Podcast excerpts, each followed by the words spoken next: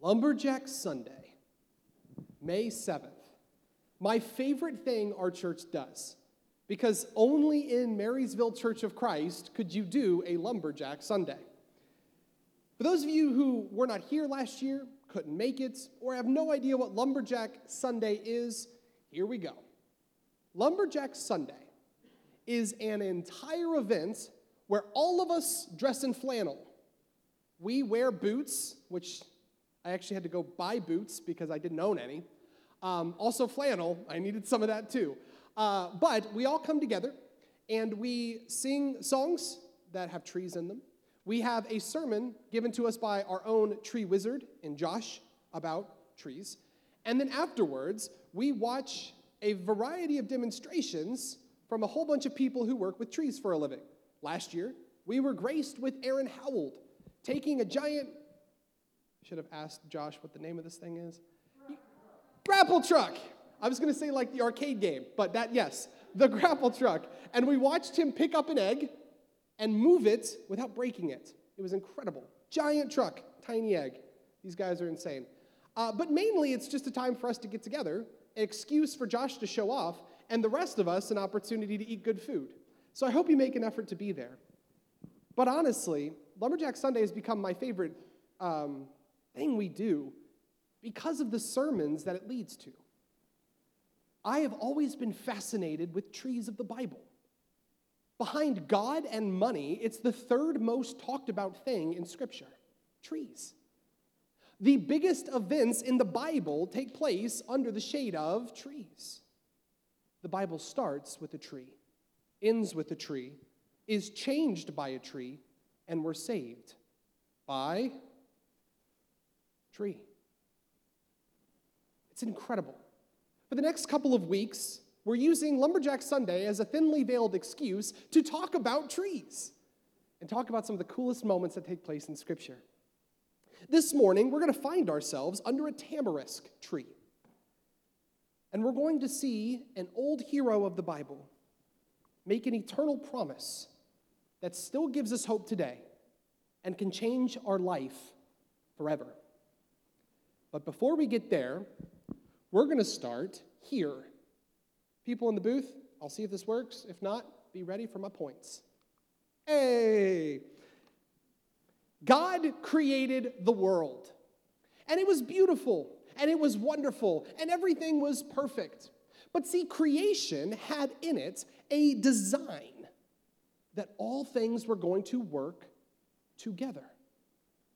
All things were designed for unity.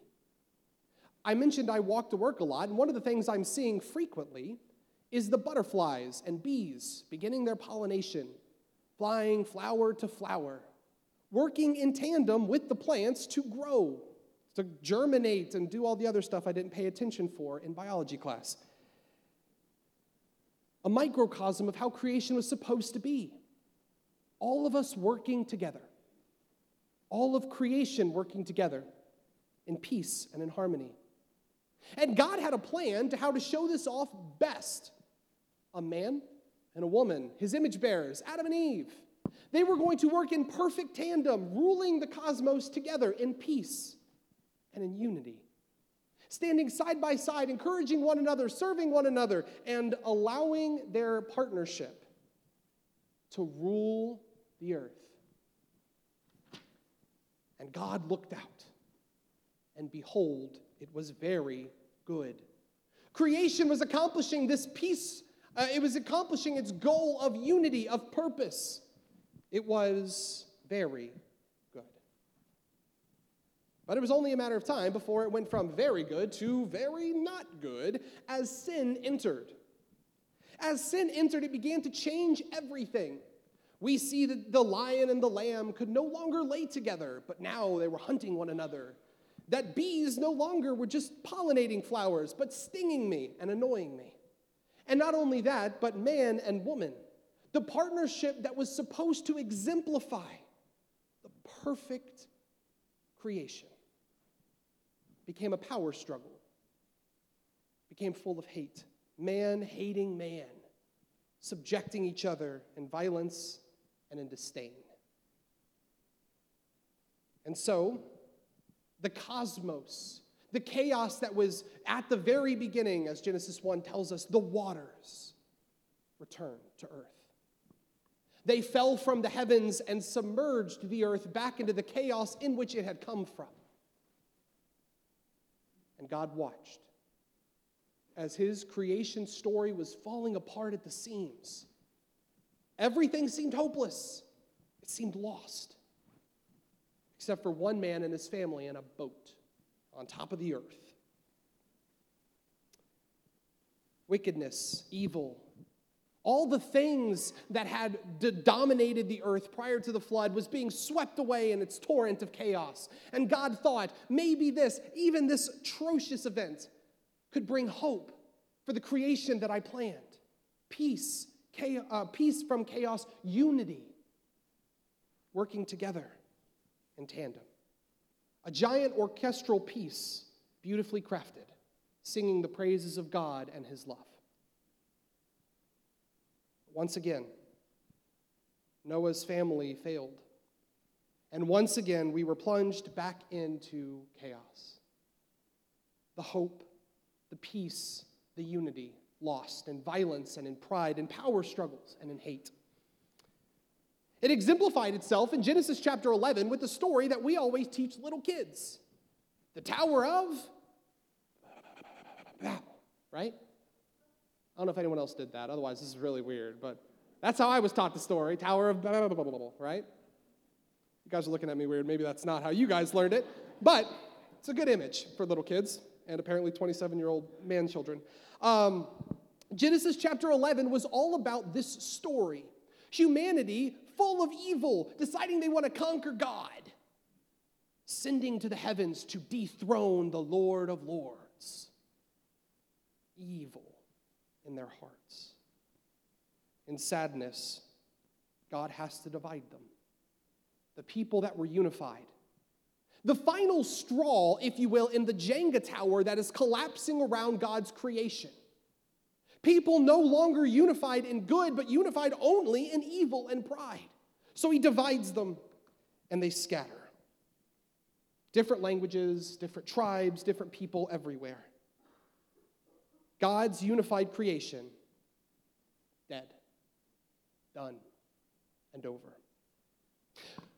When we talk about the Tower of Babel, we talk about the creation of languages. We talk about all these other things that the, the story leads us to believe, but we miss the biggest part. This story is designed to teach us a fatal flaw that got introduced to humanity at the Tower of Babel. Something that up to this point humanity hadn't suffered with, but from the Babel on, we Babylon, uh, Babel on, we are all going to struggle with forever. I'm going to say a big phrase and then I'll say a little phrase. An us versus them polarity. Us versus them. And this is what we struggle with. Babel divided people into tribes, which became nations, which became groups. And one group would look at another group and be like, yeah, we are good, they are bad. Us versus them. And humanity, which was always supposed to be unified, became even more divided. As the concept of us, the good guys, versus them, the bad guys, was created. And God wept as he watched his creation descend into us versus them polarity. Hate, discrimination, violence, wars, all because of this moment. I also want to offer a quick little throw in line that God does what God always does, and he tried to make something beautiful out of the mess of Babel. And so, from it, like uh, a prism, for any of you who remember eighth grade science, or are a fan of Pink Floyd, uh, there is a light that comes into a prism and then reflects light in different directions. Babel is kind of like that. A moment where a diverse groups of people went to all over the world and created beautiful ethnic cultures, each one different and stunning. God tried to make beauty even out of the mess of Babel. But as God watched these groups of people beginning to hate each other, discriminate, violence, wars, everything, he wept. But we don't have to wait long before God tries to return the hope of creation. if you are curious, where is the tamarisk tree? We'll get there. Genesis 12.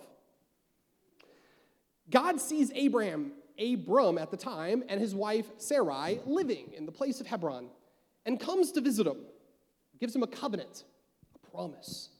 The promise goes like this I will make you into a great nation. I will bless you, he tells Abram, and I will make your name great so that you will exemplify divine blessings. I will bless those who bless you, and the one who treats you lightly I must curse, so that all the families of earth may receive blessings through you. Again, the Bible story we pull from this is the promise of Isaac, right? He's going to have a son. That's crazy. He's old. That's the way we tell the story. But the Jews didn't focus on Isaac. The Jews, especially we see through rabbinic tradition, focused on that last line that all the families of the earth will be blessed through him. Abraham's covenant was not really about Isaac, it was about the promise that God's creation was going to come full circle, that it was going to return to the way God wanted it there in Genesis 1 peace and unity. It didn't matter about differences. We were all going to find a purpose in this new family of Abraham.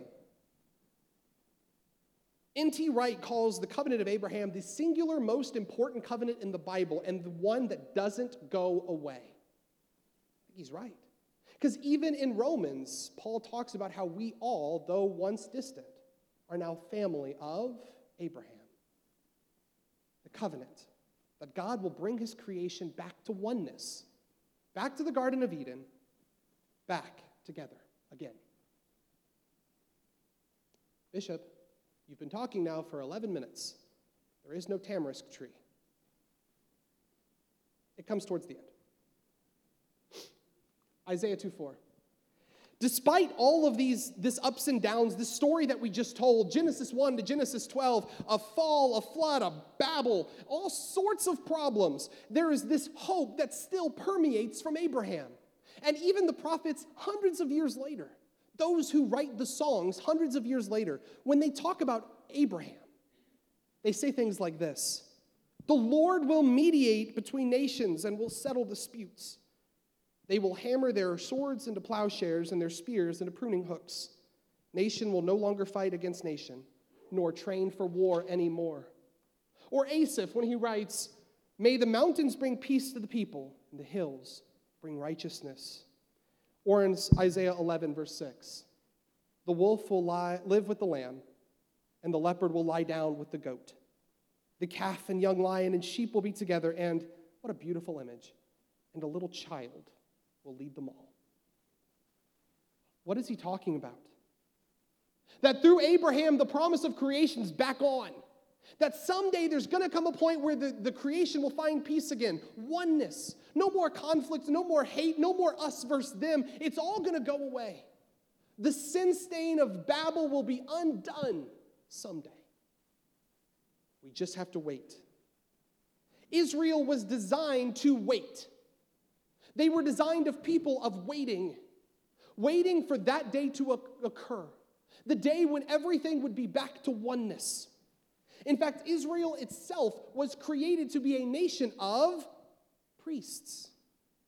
Priests, someone who stands in between God and man. Israel was designed to expand Abraham's family to include the world. That's why they were made to start the recreation process of bringing everything back under God. The story of hope. Hope that one day all creation will be back together. This hope motivated the Jews for thousands of years through exiles and wars, a hope that someday nations would stop fighting amongst each other that there would be a kingdom of Israel that would reign, and there would be no more us versus them, because men and women, nationalities, ethnic groups, all of it would be irrelevant to the unity that comes from creation and peace and love. There would be no more us, the good guys, versus those people. That idea was going to die. And it was going to die because of Abraham's promise. But in the Old Testament, they had this frustrating thing that you couldn't just make a promise, right? It's not how that worked. You couldn't just make a promise. You had to sign a promise with an item. You know, we do it today, actually, like with our marriage, with our wedding rings, right? We make a promise I love you, I'll stay with you. And we signify it by what? A ring. We say the words, then we give an item. The Old Testament, this promise was big. This promise that there was going to be a new creation, that there was going to be hope between people who hate each other, that there was a hope of reconciliation, needed an item, something that could symbolize it forever. It needed a token like a wedding ring. Anyone want to guess what that token was? And we're here. The tamarisk tree. This became the symbol of hope. The symbol of hope. If you have your Bible, turn to Genesis 21. I don't have time now to read the story to you. You can do it on your own time, but I will kind of talk through it for just a moment. Genesis chapter 21 starts with a very important story. We're going to skip that one because that's not the point of the sermon. We're going to skip to the bottom of that. There is a dispute between Abraham and his family and some residents of the area that they're in. This conflict over a well boils over into some form of, we don't know if it's violence or what, but there was a dispute that happened. However, these, to use the us versus them model, the thems in this story, these other guys, decided that they were going to leave it alone in the dispute and that they wanted peace with Abraham. They wanted peace with Abraham's people.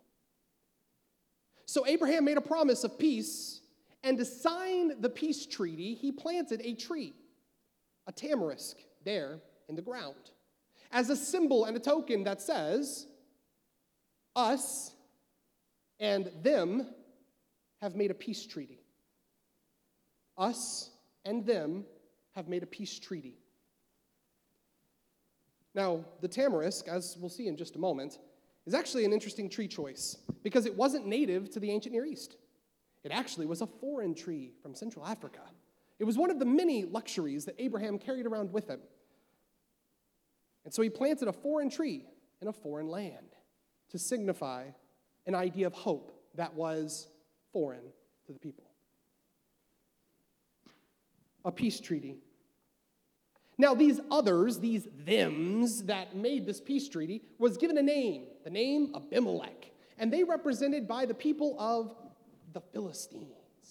If you've read the Old Testament, you know that name. Those are the really bad guys, like Goliath. Remember the giant that David killed? That guy was a Philistine. Now, what's interesting here is they actually weren't Philistines, and his name wasn't Abimelech. We actually don't know what his name was and we don't know what these people were. But Moses, because their names were lost to history, did what Moses always does when he comes across a pagan, a them, king that he doesn't know their name. He gives them the name Abimelech. There's actually four Abimelechs, and they're all from people we don't know. And he also does this thing that if he doesn't know a people group, but he does he wants to like make the Israelites not like them, he calls them Philistines. Because guess what the Israelites didn't like? Philistines. The name Abimelech literally is a jab at the pagans because Abimelech literally means our God is the true king, our father is the true king.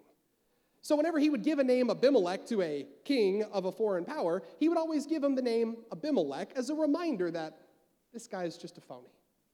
He's an outsider, he's a them. We're the good guys, he's the bad guy. And Abimelech became the symbol of that. Not only that, but Philistines, there was a bunch of different types of Philistines. The first batch, the one in the time of Abraham, probably Greek explorers. The second batch were actually Spaniards in the time of David, all the way from Crete or Spain. But all of them had one thing in common they were all outsiders. The thems. They came from a foreign land with military on their mind. They were to be feared, scared. They were the boogeyman of Israel, the Philistines. And we see that the conflict between the Philistines and the Israelites was pretty common. All these chapters are different wars or battles that took place between Israel and Philistines. The blood of the conflict seems to drip from every page of the Bible. Samson being buried alive under the weight of the Philistines falling to their death. David standing heroically on the battlefield, holding the head of a Philistine general while he charges on into battle under war cries, massacring every single one of them in his wake. Or the Philistines charging into an unexpected place of worship, surrounding it and burning everyone in it alive. This conflict was brutal. The us versus the them. You know, when I first discovered the tamarisk tree, I'll be honest, I did a very um, educated way of determining what trees to talk about. I went to BibleGateway.com, typed in tree, and pressed enter. Just started reading all the stories about trees. It's pretty cool. You should do it if you have a really long time to do that. This story I almost passed by completely. I was like, okay, random tamarisk tree. Abraham, Abimelech, who cares? We move on. Until I got to thinking about it.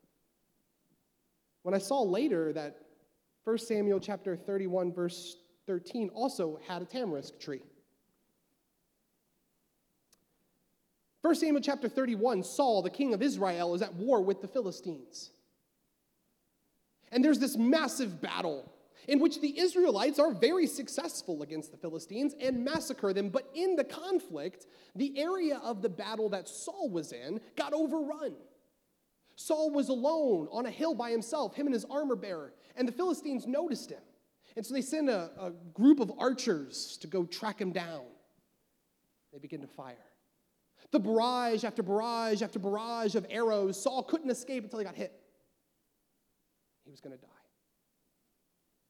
He didn't want a dirty outsider, a Philistine, a them, to be the one to kill him. So he fell on his own sword. They found him and they buried him. But just for flavor, do you notice under what tree Samuel buried Saul? It's under the tamarisk tree. Sit for that with that for just a second. Let's create a picture in your brain, shall we? The tree that is supposed to represent peace between the insiders and the outsiders, the us versus the them, the, the, the, tree that represents the promise that someday there will be no more war. And someday, when this time comes, there's going to be a kingdom that's going to unify people, and there's not going to be any more hate or violence or discrimination or any of that junk. It's going to go away. The tree that represents that promise is the same tree that Saul's buried at by the outside. You see that image? It's weighty, it's rich, it's painful. And yet, through the rest of the Old Testament, every time you see a tamarisk tree, it represents that hope. Even the death of a king couldn't stop the hope of peace. That hope of the tamarisk tree the hope given to Abraham that someday all of this hate's going to go away. Someday, through your descendants, there will be hope. That caught my attention, that picture. I've been thinking about that picture a lot this week. The picture of under a tamarisk tree, a marked grave with a crown, representing the difference between the insiders and outsiders. How that tree still represented hope. Maybe I'm too poetic for my own good. But man, that's beautiful and haunting. So I started doing research on the tamarisk tree itself. What I found is interesting. Did you know the tamarisk tree is the most invasive tree in the world? It's in four of the five continents.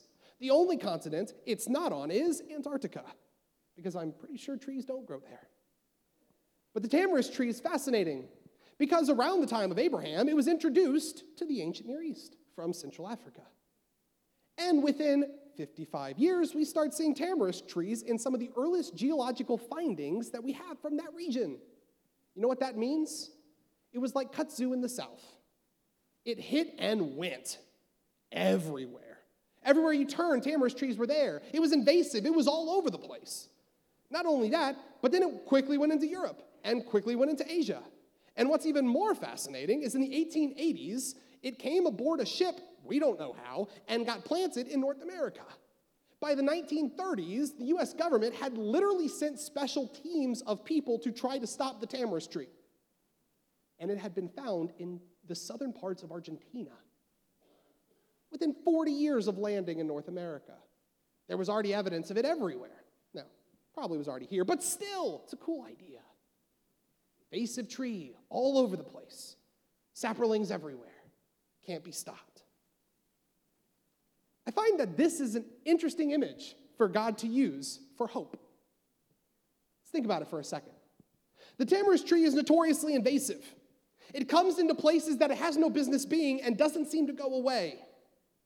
Not only that, but it's fire resistant. In the 1930s, when the US government tried to get rid of the problem of the tamarisk tree, they thought, we'll just burn them. So they burned large scale forests and areas trying to get rid of the tamarisk tree. What they didn't bank on is that when all the trees were done, what would grew out first was tamarisk trees.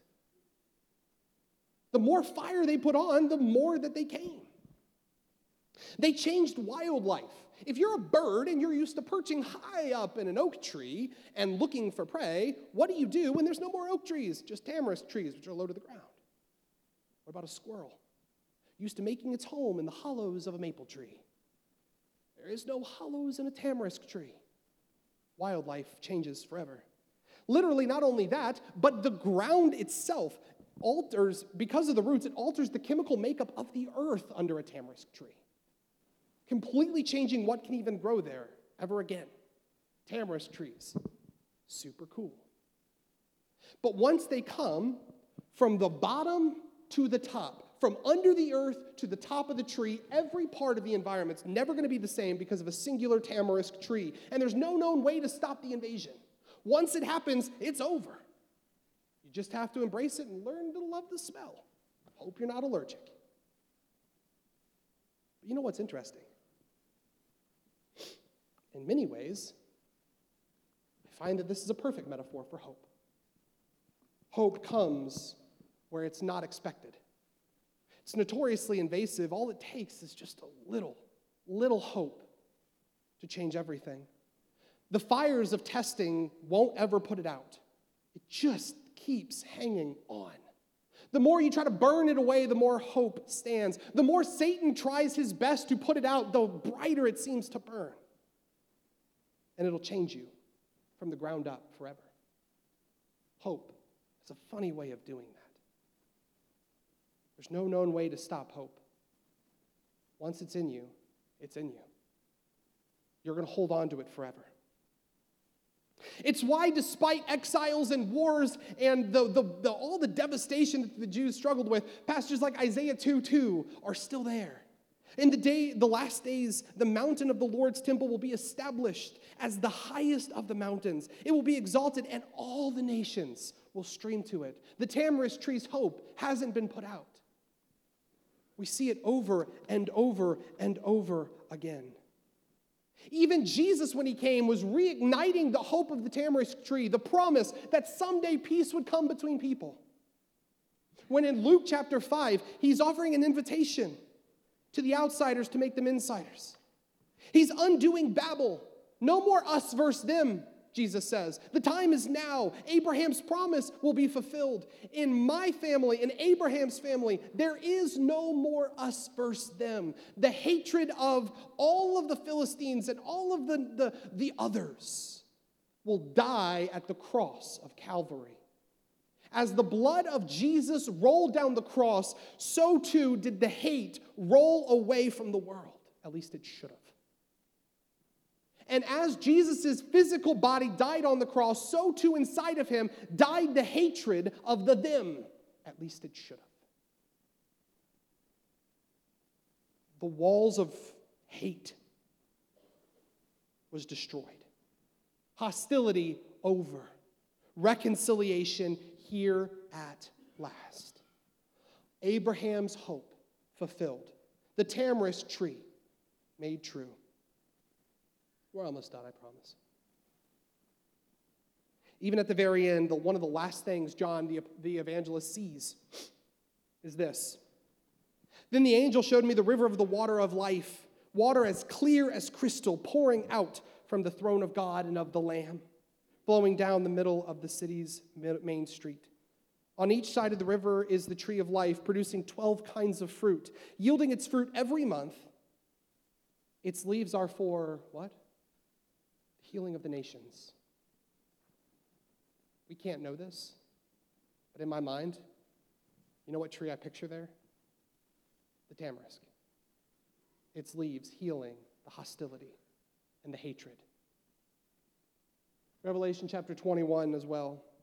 Just a couple verses before that passage. The nations will walk by its light, and the kings of the earth will bring their grandeur into it. Its gates will never be closed uh, during the day, and there will be no more night. They will bring the grandeur and the wealth of the nations into it. What is he saying? There's coming a day when all of the nations, all of the thems, the others will be made one in Christ.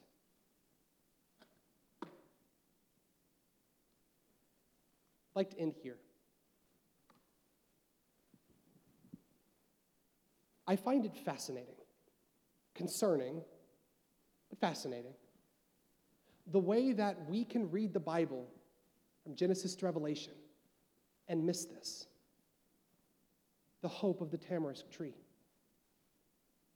Because if we're being honest with ourselves, as I hope that we can be, all of us have others in our life. The thems that we don't trust, we don't like, right? Maybe it's the political, uh, other political party, the liberals, the conservatives, whatever. Maybe it's a race. Maybe it's a nation. Maybe it's a people group. Maybe it's a religion. We have all this hostility that exists between us and the thems. We sit together with people like us, and what do we do? We talk about the thems, don't we? We don't mean to, but we do. Oh, can you believe what they're doing? Those people. The us versus thems exist. But didn't Jesus die so that there would be no more hostility between the two groups? that the walls of hostility would come down under the light of the tamarisk tree as a fulfillment of the hope of Abraham, that the nations would find peace in us, in our church, in the family of Abraham, in you and me. I don't have an ending application here because I don't think I can speak more beautifully than I think the Bible does on this. I can't change you more than the Holy Spirit will. And frankly, I'm not nearly eloquent enough to try to capture this beauty. So let me leave you with this. Where are you? Has the Holy Spirit changed you? Is He changing you to get rid of the other, the thems in your life? To begin to focus on us, the world, all of us sinners, all of us desperately needing Jesus? Can we replace the hate the anger, the animosity with love and compassion? Can we try to reach across different divides and show meaningful relationship? I'm not talking about saying a nice word here and there, but living a life of sacrificial love towards the other. The ones that used to be the thems, but now in Christ become the we's. Jesus had a very clear message, and it goes like this it's a story. Once upon a time, there was a tree, and that tree symbolized hope. And that tree could change the world, and that tree could save the nations, and that tree could make peace out of hate and love out of destruction. That story is still ours. It's still true. And today, you and I find ourselves looking at the tamarisk tree with a decision to make. What are we going to do with it? Whatever your decision is, we're here to help you. Do you want to walk towards the tree of love, peace, and unity? Well, we'd celebrate with you. If there's anything you need from us, any step you want to take, the leaders will be in the back as together we stand and we sing.